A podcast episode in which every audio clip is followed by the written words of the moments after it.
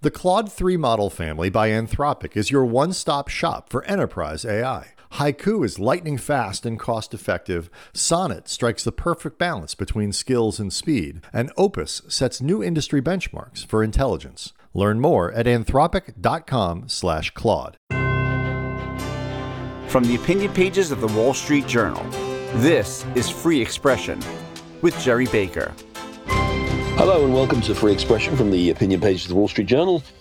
With me, Gerry Baker, editor at large of the Journal. If you're not already subscribing to Free Expression, please do sign up at Apple Podcasts, Spotify, or wherever wherever you may do your listening. This week, a look back and a look forward at global conflicts and the challenges that they pose to America. In 2023, we added Israel Hamas to Ukraine Russia, the growing list of important wars in which American allies find themselves fighting brutal enemies. How will these conflicts unfold in 2024? Can Israel really achieve its goal of destroying Hamas without inflaming Arab and world opinion against it? Can Ukraine continue to resist Russia's assault as we approach the two year anniversary of Vladimir Putin's invasion? And how is the US handling both conflicts? Is it time for a rethink in Ukraine as that conflict seems to have entered a stalemate?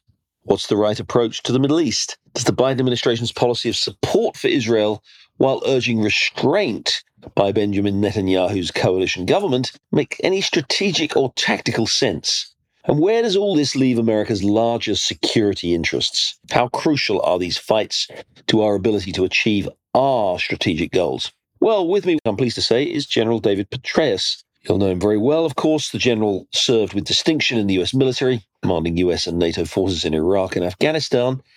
And he also served as director of the CIA under President Barack Obama. He's published multiple works on military strategy and history. His latest, he co authored with Andrew Roberts, it's a book called Conflict The Evolution of Warfare from 1945 to Ukraine. And General David Petraeus joins me now. General, thanks very much for joining Free Expression. Good to be with you, Gerry. Thank you. A lot to talk about at the end of this turbulent year for global security. Let's start with the immediate and most pressing, I think, issue for the world and for US security, or the one at least that's come up most recently, which is the war between Israel and Hamas. I remember asking you a couple of months ago when your book was published, and we'll talk a little bit about your book later in the uh, podcast, but how feasible it was for Israel to achieve its goals of destroying Hamas and what challenges it would face. We're two months into that war now. How do you see the progress of that war by Israel, and how much has Israel been able to achieve its goals, and how much more is it going to have to do, and is it going to be able to do? Well, as you may recall, when we talked some months back, I noted that the context, the battlefield, the situation here is the most fiendishly difficult, I think, in anyone's memory when it comes to urban operations. This is an enemy who doesn't wear a uniform, fights using civilians as human shields, holds hundreds at that time of hostages, has hundreds of miles of tunnels, knows the neighborhood really, really well, is going to begin blowing themselves up at some point in time. In other words, use suicide vest and suicide car bombers. And again, all of this in a very densely populated area that doesn't just have small houses, but in some cases has real high rises that have to be cleared completely. And I think that that has borne out that this has been a very tough fight, a very difficult campaign. Israel has made considerable progress in the northern part of Gaza Strip, but the central and, and southern part still is largely out of their control. There are operations ongoing in each of those locations, but it's assessed that the leaders of Hamas have gravitated to Khan Yunis, the large city in the south, and that this will require another entire campaign similar to that required to take Gaza City in the north. So, again, there's a lot of hard work still to be done, a lot of tough fighting still to be done.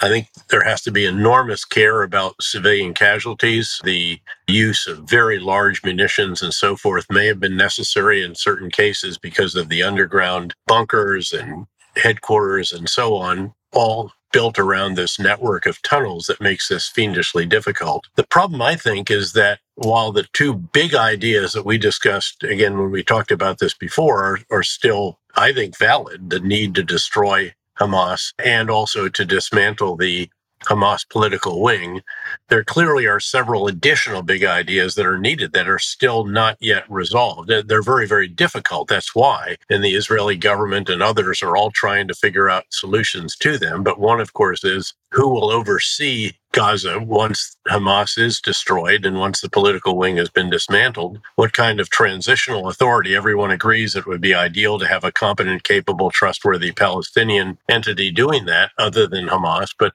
that doesn't appear to be possible. And there certainly are no hands going up in the region or around the world saying that they want to take on this task. The problem is that if you don't do that, I don't know how you answer another one of the questions that is begging an answer, which is how do you keep Hamas from reconstituting even after it has been destroyed? Noting that we have experience with this when the U.S. pulled its final combat forces out of Iraq and the Iraqi security forces took their eye off the Islamic State. A couple of years later, you had the first ever Islamist extremist caliphate. And we had to go back in, help the Iraqi and then Syrian Democratic Forces deal with that.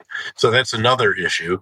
And then, frankly, the whole question about the life for the Palestinians in Gaza after Hamas is destroyed. Uh, and after, frankly, much of the infrastructure has been seriously damaged or destroyed as well. So they've got to come up with answers to all of this. And that actually influences the kind of campaign that they conduct. Because if indeed it is a campaign where you clear and hold areas and then rebuild them, that's one approach. And then you could get the civilians back into their houses. You'd have to control access and egress, as opposed to just pushing them all over the strip and going after Hamas and destroying their infrastructure and so forth. I think it's premature to start talking about moving on to another phase the way we've heard various observers describe.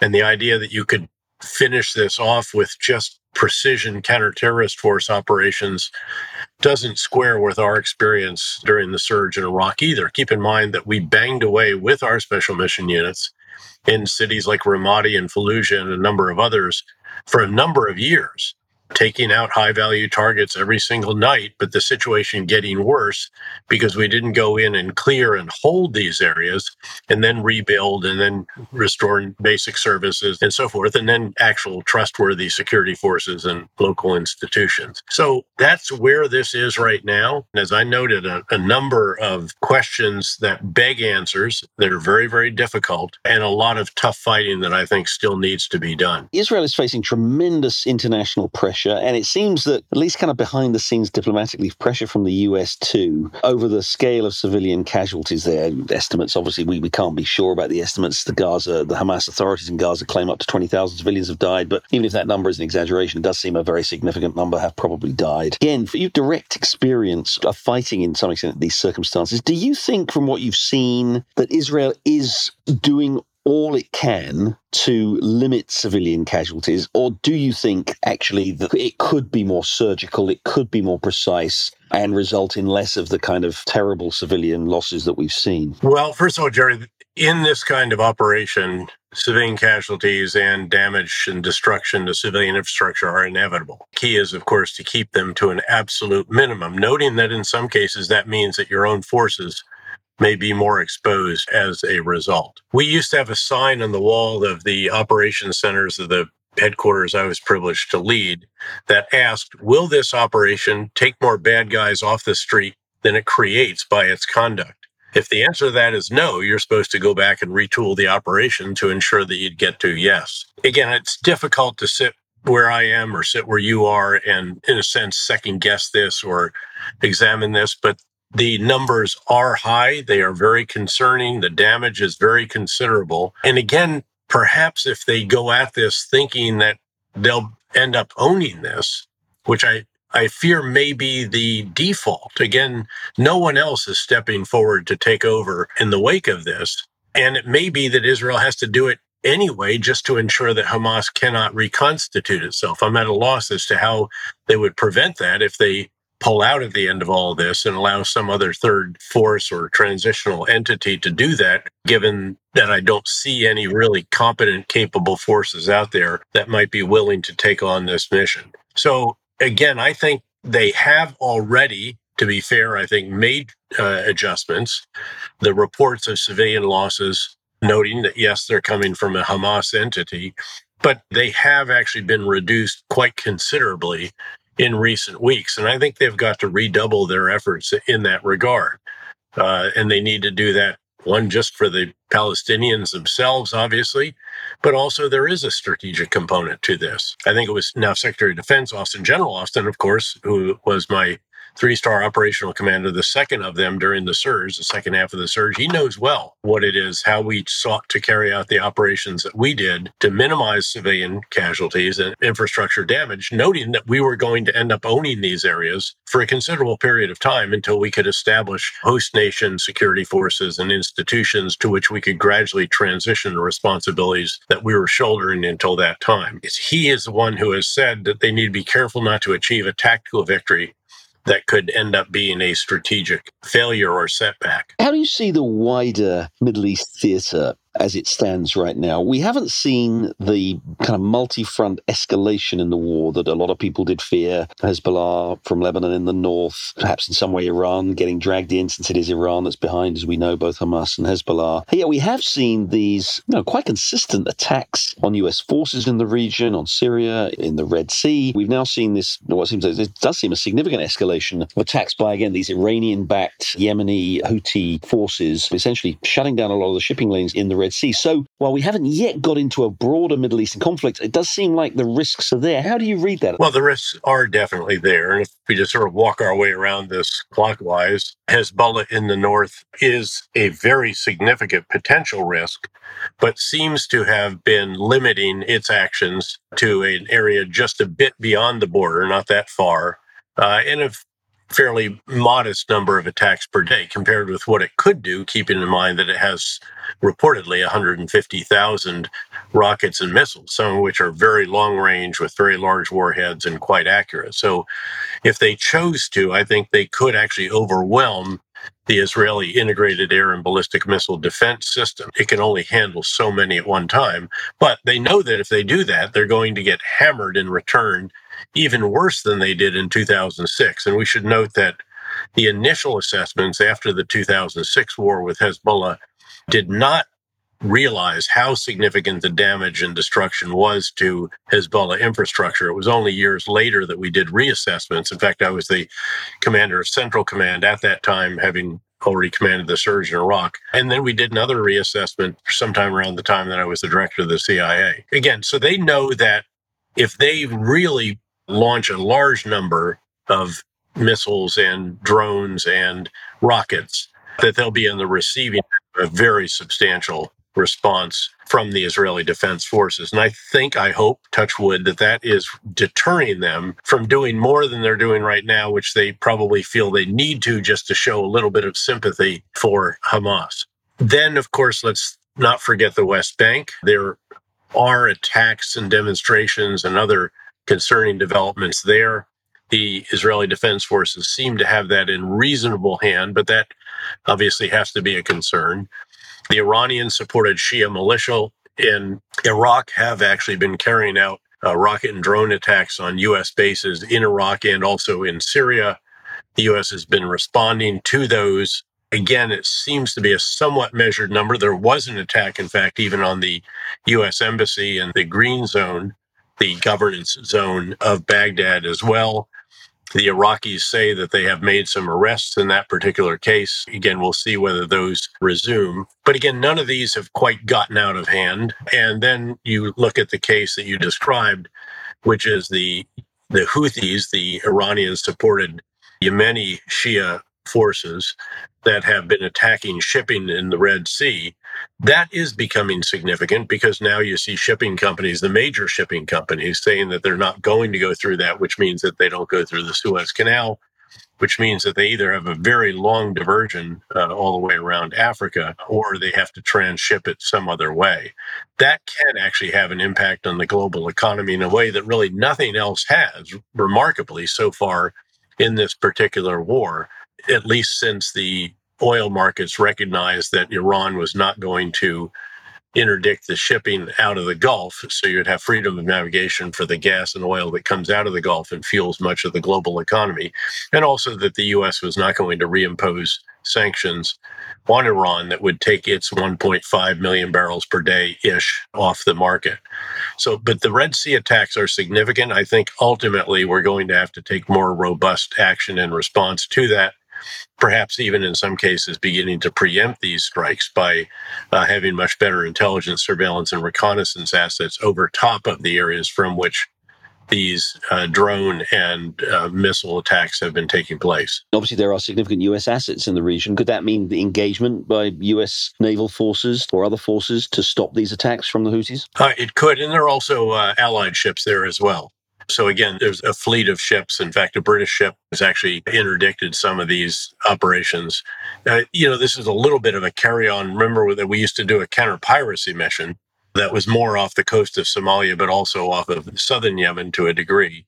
So this is around the corner from that, if you will, and, and around the Bab el Mandeb, that choke point there. So U.S. Central Command, which I was privileged to command over a decade ago, has a coalition that can deal with this. And I'm sure that that's the base piece for what is now going on. How do you rate the way the Biden administration is handling this? I mean, they have been very publicly supportive of Israel, as I say, while urging restraint. They've um, not just rhetorically, but of course, sending ships to the Mediterranean to kind of deter Hezbollah in particular from attacking in the north. But then we have seen a lot of these, as you described, a lot of these attacks on U.S. military bases, on other military assets in the region by Iranian backed forces. And the administration does seem very, very keen to downplay the significance of the Iranian role in supporting whether it's Hezbollah, Hamas, or the Houthis, or these others there. The administration doing enough to deter these adversaries from carrying out these kind of attacks? Well, you only know when it is that deterrence doesn't work. Certainly, these attacks have been numerous. It's probably over a hundred on various, again, U.S. bases in Iraq and Syria, but none that I'm aware of that have killed any of our soldiers or seriously wounded them. And again, I don't know that it's in our interest to ratchet this up. So what they're all trying to do is to find the right level of response. There has been response, and they've actually killed a number of Iranian supported militias members, both in Iraq and one case actually preempted what was a planned action that they could see very clearly and was therefore a clear case of self defense. Uh, and then in another case, uh, a base that's just across the Syrian border from Iraq. So again, I think they've been generally measured in what it is that they're doing. I'm sure there's a host of contingency plans for other actions that could ratchet that pressure up, including undoubtedly you have to have contingency plans for it directly against Iran. But I don't think it's in Iran's interest to get into it directly with the US, and I'm not sure that it's in our interest to do that either. Iran does have lots of capabilities. They could cause a lot of trouble, including in the Gulf, the freedom of navigation of which is really quite critical to the global economy. So again, I, I think everyone is is trying to respond appropriately and not do more than is necessary in that regard, probably out of concern that it could spark something more substantial because the threats are real. The Iranian supported Shia militia in Iraq, in particular, have very, very large numbers and could carry out a lot of mischief in Iraq. The Iraqi counterterrorism service absolutely will ensure that our embassy is not breached and so forth. But that just could be a mess. And again, I think there's incentive to avoiding provocation, even as they do respond appropriately. I think the Red Sea, on the other hand, they're likely going to have to take more robust action there.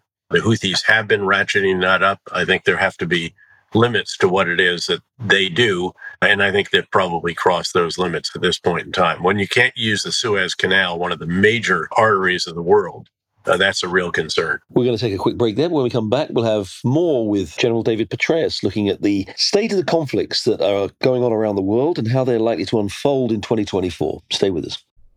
This episode is brought to you by Charles Schwab. Decisions made in Washington can affect your portfolio every day. But what policy changes should investors be watching? Washington Wise is an original podcast for investors from Charles Schwab that unpacks the stories making news in Washington and how they may affect your finances and portfolio. Listen at schwab.com slash washingtonwise. You're listening to Free Expression with Gerry Baker. Don't forget you can listen to the latest episode anytime on your smart speaker. Just say, play the Opinion Free Expression podcast. Now, back to Gerry Baker. I'm back with General David Petraeus. We're talking about the state of global security as we enter 2024, and in particular, what it all means for the United States. Let's move on to the longer standing conflict, which obviously rages on in Europe, and it's Russia and Ukraine. We've talked a lot about this over the last year and a half. 2023 began, I think, with relatively high hopes for those supporters of Ukraine, uh, the United States, yourself. You've been a very ardent supporter of Ukraine, as have I and others. Ukraine had successfully repelled the initial Russian assault, started to recapture some territory. We were looking forward to this big spring offensive that they were going to launch, where they were going to really try and seize back significant amounts of the territory that Russia had taken. That does seem to have kind of stalled out and the war does seem to be, at best, I think it's probably fair to say right now, stalemated. With, of course, a lot of uncertainty now about the continuation of US and uh, certainly US military and economic and financial support to Ukraine. Where do you see that conflict now? Are we looking at a prolonged stalemate, a kind of frozen conflict? Do you think there's any chance of a breakthrough from either side? How do you see it? Well, in fact, the commander of Ukrainian forces, General Zaluzhny, described it as a stalemate in an interview with The Economist and also laid out the capabilities that Ukraine needs to break that stalemate. And it's not clear that they're going to get certainly all of those. You're right, though, Gerry, to note that the counteroffensive did not achieve what certainly the Ukrainians, many of us, uh, hoped that they would. And as we look at it, it shouldn't be a surprise given the enormous minefields that they encountered much greater than doctrinal distances for Russia, not fully appreciated, even with all the satellite imagery that reportedly was available before the offensive but we didn't get our M1 tanks there to them on time. The delay in our decision also meant that the German Leopard tanks weren't all on hand. We didn't provide them enough of the armored breaching capabilities they need. And above all, our own doctrine says that to breach those kinds of very substantial defensive positions, belts of defense with tank ditches, wire obstacles, trenches for soldiers, very substantial artillery, drones over top of all of this for the Russians to call in artillery very accurately as they the Ukrainian forces try to breach and so forth. That this was an exceedingly difficult task. The Ukrainians did make modest gains in the south in the Zaporizhia area, but didn't get anywhere near close enough to the key line of communication along the southeastern coast to interdict that with the indirect fire systems that they have. That's a disappointment without question. I should note that the mood in Kiev when I was there about seven weeks ago was much more sober than it was when I was there three and a half months or so ago, understandably. And again, the recognition is that there is a stalemate. So they're going to have to go on the defense for a period of time, see how much more force they can generate, wait for the additional assistance from the U.S., which I do think will be forthcoming, Gerry. I think that there is a bipartisan majority in both houses of Congress, very strong bipartisan support in the Senate, but they're all using this to maneuver to get some concessions from the administration on border security and border policy. I think that'll get worked out in January, and we'll get a very substantial amount to provide to Ukraine. But there is uncertainty there without question. And uncertainty plays into the hands of Vladimir Putin and undermines the confidence of the Ukrainians at a time when Putin still thinks that the Russians can outsuffer the Ukrainians, the Europeans, and the North Americans. We need to continue to do everything we can to prove him wrong. But it is the Russians who are on the offensive now. Very, very costly, huge losses, but they seem to be willing to take those and they're making modest gains, but those gains do continue. So, a very tough fight. And you asked, you know, does this look like it's going to drag out for some time? I fear that that's the case. We'll see whether or not some of the other initiatives can help Ukraine in various ways and whether or not their own indigenous industries can help them as they are. Uh, we should give them credit, for example, using maritime drones and also long range anti-ship missiles. They've actually they've driven the russians out of their most important black sea fleet base which is in the crimean port of sevastopol and pushed them all the way further to the east of the black sea. That has enabled the ukrainians to export grain products and to also push the russian ships many of them out of range with the missiles that they have on board which they were using to attack the port of odessa in southwestern Ukraine and, and other locations. But a tough fight. And again, their own commander acknowledged a stalemate and enumerated what they need to break that stalemate, but not clear that they're going to get all of those different capabilities. I realize this is obviously a matter for the Ukrainians, and everybody always says that it's their war and we're assisting them in their war and they determine the objectives. But what point do you think a negotiation has to be broached. As you said, a stalemate means literally that neither side really advances any significant amount. It's going to result, obviously, in significantly more military casualties. But given particularly, you know, Russia's ability to keep hitting targets deep in Ukraine, a lot more civilian casualties. At what point do we have to kind of say, you know what, we are not going to achieve more, especially given the lack of resources that the Ukrainians will have in the next year or so? And what point do we think we should be urging them, or at least supporting them. Clearly, Zelensky doesn't want to do this right now, but uh, there's some kind of a negotiated settlement here that stops the bloodshed, recognizes the kind of de facto lines that have been achieved so far, and at least brings an end to the immediate conflict. Well, it's a very tough call because that implies that Russia is willing to negotiate, and there's no signs of that whatsoever periodically Russians will say they'd like to negotiate really just to cause a bit more challenges for Ukraine with the West and so on to undermine their case. And then again, what would the reasons for Ukraine to negotiate be, uh, especially if they're able to stop the Russians? Um, would this just be another frozen conflict? And we saw that the last frozen conflict didn't prevent Russia from carrying out a very brutal and unprovoked invasion, a further invasion of Ukraine. There's no indicator that Vladimir Putin is satisfied with what it is that they've taken in this particular invasion, noted that they didn't achieve their main objective, which was to take Kiev, topple the government, and replace President Zelensky with a pro Russian figure. So on the Ukrainian side, there would have to be enormous assurances, something like NATO membership, EU membership, a real pledge of continued support, perhaps NATO forces on their soil. Otherwise, again, I'm not sure why Ukraine would be willing to negotiate with someone who is completely untrustworthy, is the opposite of integrity, and still has a grievance filled, revanchist, revisionist view of history that denies Ukraine its right to exist. And they've all reiterated this just in recent weeks and also indicated that the goals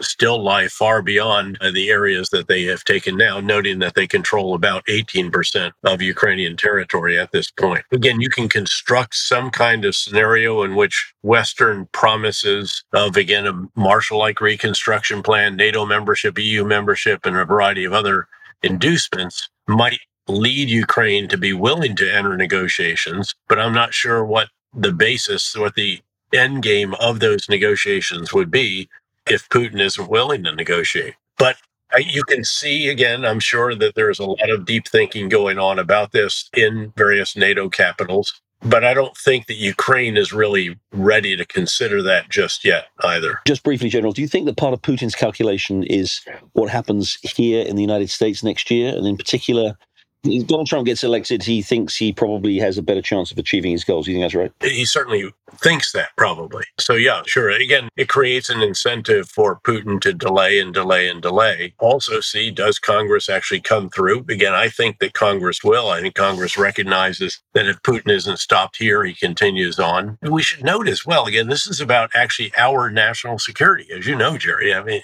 I know that you agree with this, but a number of Americans aren't quite as convinced that this is not charity. This is our national security and the security of NATO, which we lead. And the Europeans have stepped up. They have now contributed or pledged more in security assistance than we have pledged a, a bit more. And we have provided a substantial amount to be sure. 44 billion is very significant. But if you look at that over a two year period and recall that our defense budget alone during that period in time would be somewhere around $1.7 trillion, it doesn't appear as substantial as again the gains that we're getting from this in terms of the destruction of 60% of the Russian tank fleet, that's actually a pretty good return in investment on what Europe and the United States have provided to Ukraine. Finally, uh, General, I want to ask you just quickly about your book that you co wrote with Sir Andrew Roberts called Conflict The Evolution of Warfare from 1945 to Ukraine. It is, and I must say, I'm sure people thinking about last minute Christmas gifts, it is a terrific read. And the subtitle says a very comprehensive kind of gallop through all of the conflicts from the end of the Second World War right up to the Russian invasion of Ukraine and the immediate phases of that war. And it's called The Evolution of warfare. Just tell us, if you would, the main lessons that you have drawn from that study, from that history of about the evolution of warfare, the main lessons especially those of us we hope on the right side of conflicts, and how you can win these conflicts. Because we've had so many, sorry to say, but so many wars in the last 20 years which don't seem to result in a clean victory, should we say. We like to think of clean victories in the way that maybe we, the first Gulf War that we were involved in did, or you know some smaller conflicts that the US has been involved in. Given the background of the last 20 years or so, what are the key lessons, particularly for the US and for its allies, in terms of winning modern warfare? Well, I think there are at least three. One is the critical component of strategic leadership.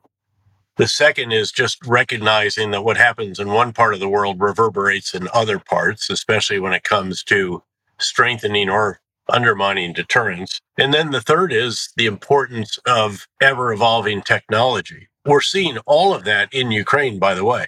The strategic leadership of President Zelensky noting the war is still very much ongoing and incomplete. But his strategic leadership has been very impressive. There are four tasks a strategic leader performs get the big ideas right, craft the right strategy, communicate the big ideas effectively, oversee their implementation, and determine how you need to refine them and do it again and again and again. Remember, the first big idea of President Zelensky is I don't want to ride, I want ammunition. I'm going to stay in Kiev. My family's going to stay in Kiev. We're going to fight to defend Kiev to the death. And then his communication skills to his own people, to the world, to our Congress, the House of Commons, the Bundestag, all of this brilliant. You know, he's been called Churchill with an iPhone. And then overseeing the implementation, his example has been exemplary.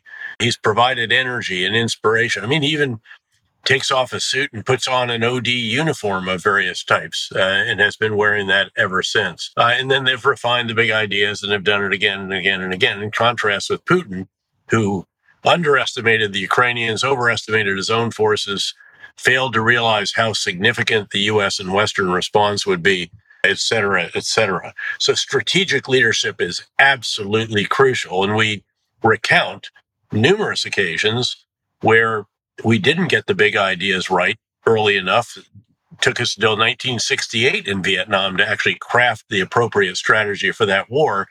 Having tried to win a war of attrition with search and destroy missions and a flawed metric, the enemy body count. And then in Iraq and Afghanistan, in each case, brilliant initial campaigns, then stumbled a bit, took our eye off the ball, in Afghanistan didn't return to that for a number of years. Iraq, inadequate post conflict planning and big ideas, got it sorted out, then had problems again, then did the surge and did finally really resolve that quite well and continued that way for three and a half years until we removed our final combat forces and the Iraqi prime minister undid a fair amount of that and they took their eyes off the Islamic State. So, again, strategic leadership is absolutely crucial. And then keeping in mind that what you do in one part of the world can undermine or strengthen what it is you're trying to achieve in another part of the world. I think, for example, that the decision to withdraw from Afghanistan and the way it was conducted, which was seized on by President Xi, who said, see, can't count on the Americans, an undependable ally and partner, and look how it went. They're a great power in decline.